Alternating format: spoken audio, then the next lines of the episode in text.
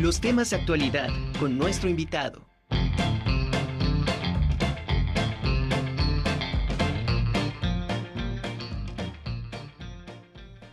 Estamos en vísperas del día en que recibimos a nuestros muertos, una celebración llena de símbolos y significados que es una de las tradiciones más bonitas de nuestro país. Hoy está con nosotros Dolores Nieto Romero. Ella es especialista en altares y es parte también del equipo del Consejo Puebla de Lectura.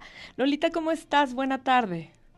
¿Qué tal? Bien, bien, gracias, gracias y gracias por la invitación.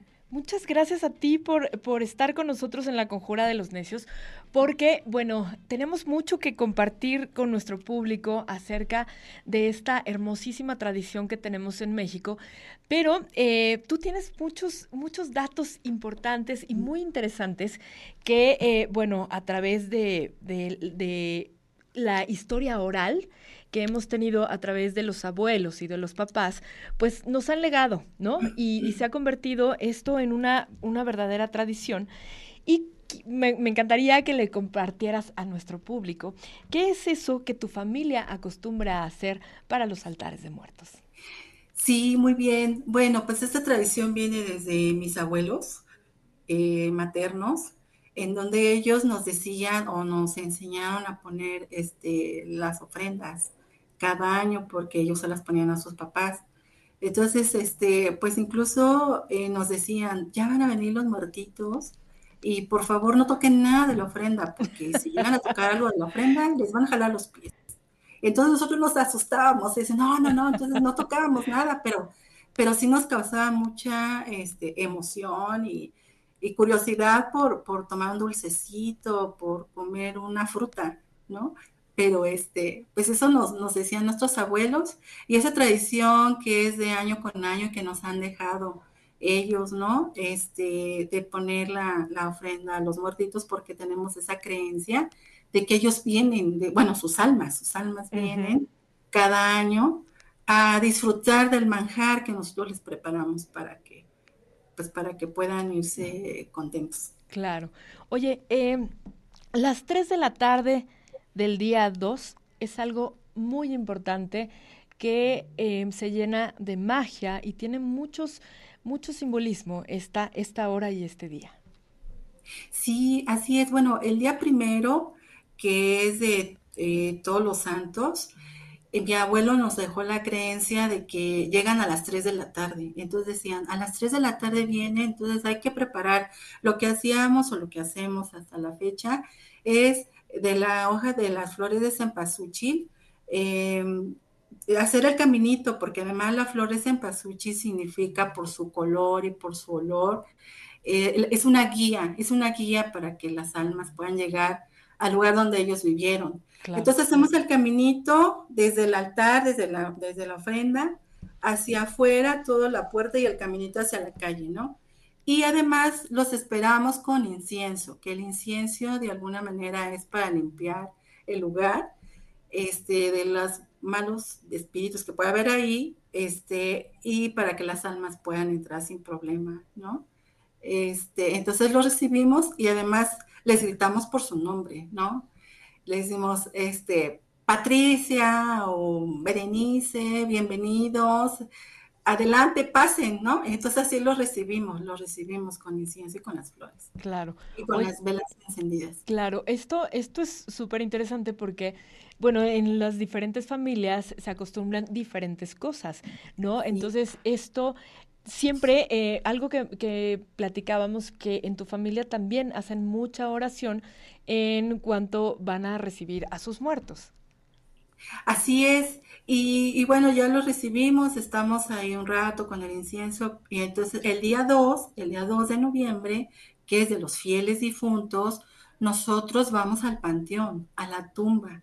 Y entonces llevamos flores, flores de cempasúchil, adornamos la tumba y estamos este, ahí un rato y escuchando, llevamos música música de la que le gustaban nuestros difuntos. Y entonces estamos ahí, platicamos, estamos un rato, ¿no? E, en, la tumba. Y eso nosotros acostumbramos y, también este, ir a la iglesia, como la fe católica, ir a la iglesia y pedir por sus almas, ¿no? De, de nuestros fieles difuntos. Claro. Oye, eh, Lolita, esto, los, los colores y todos los, los, elementos, hay elementos básicos que se deben de poner en todos los altares, independientemente de, lo, de los gustos y preferencias que hayan tenido nuestros, nuestros difuntos.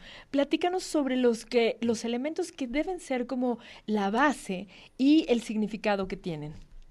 Sí, nosotros lo que este, ponemos en el, en el altar, en la ofrenda, bueno, aparte de la comida que a ellos les gustaba, este, dulces, eh, bueno, ponemos la sal, que es un elemento que este, sirve para, es, un elemento este, purificante para que no se corrompa el alma, ¿no? En su trayecto de ida y vuelta y pueda regresar el siguiente año.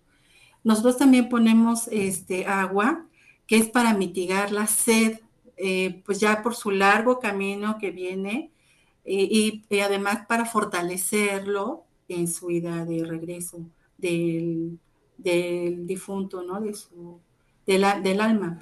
Este, también otro eh, son las veladoras, que significan pues luz, fe, esperanza, y además alumbra el camino de, que viene del alma para que pueda él este, entrar a, a, donde él vivía, ¿no? A donde él estaba viviendo. Claro. Este, otro símbolo, bueno, es el incienso, como ya lo explicaba, para este, un poco eh, eh, quitar las malas vibras que haya ahí. Y este, sobre todo, bueno, es el pan, la hojaldra, que también, pues es un elemento importante que es de forma redonda, que es un ciclo de vida y la muerte, y además en la e-, es una bolita del centro, la bolita del centro que significa que es el cráneo del difunto y eh, las estas este, que vienen en, como forma de cruz significan sus huesos, ¿no? Del difunto. Les ponemos lo que son sus hojaldas, fruta, guayaba, este, flores también, que es un símbolo de festividad y además para adornar y aromatizar el lugar mientras eh, durante su estancia de, nuestros difuntos. Claro. Lolita, ¿cuánto tiempo ustedes acostumbran a mm, dejar el altar en, su casa? Si nosotros, por ejemplo, eh, lo ponemos lo que es el día 31, eh, lo dejamos el día primero para recibir a nuestros fieles difuntos, y lo dejamos el día 2 y a partir del día 3 nosotros ya podemos este, empezar a quitar la, la ofrenda y bueno, ya nosotros empezamos a, comer de esa, de la fruta que pusimos o todo lo que le pusimos a nuestros difuntos. Excelente. Oye, una vez que, que, levantan el altar, ustedes mientras están levantando los, el, altar para sus difuntos, eh, ¿ustedes hacen algún tipo de oración, algún canto o hacen algún ritual en torno a esto? Bueno, en realidad lo que hacemos es durante el día primero, que es cuando los recibimos, sí hacemos un, eh, una especie de ritual, bueno, eh, rezamos un poco, le damos la bienvenida a nuestros difuntos y les decimos que, pues, que son bienvenidos a, esto que nosotros les podemos ofrecer y pues que estén eh, bien, que esperamos que estén bien y siempre les mencionamos que los recordamos con mucho amor. Excelente. Lolita, pues muchísimas gracias por compartirnos esto que, eh, que, hacen en tu familia. La verdad es que eh, pues siempre es interesante conocer las formas que tienen las diferentes familias eh, en México para poder celebrar a nuestros difuntos. Muchísimas gracias, te mando un abrazo muy fuerte y saludos a Daniel. Muchas gracias, gracias, gracias.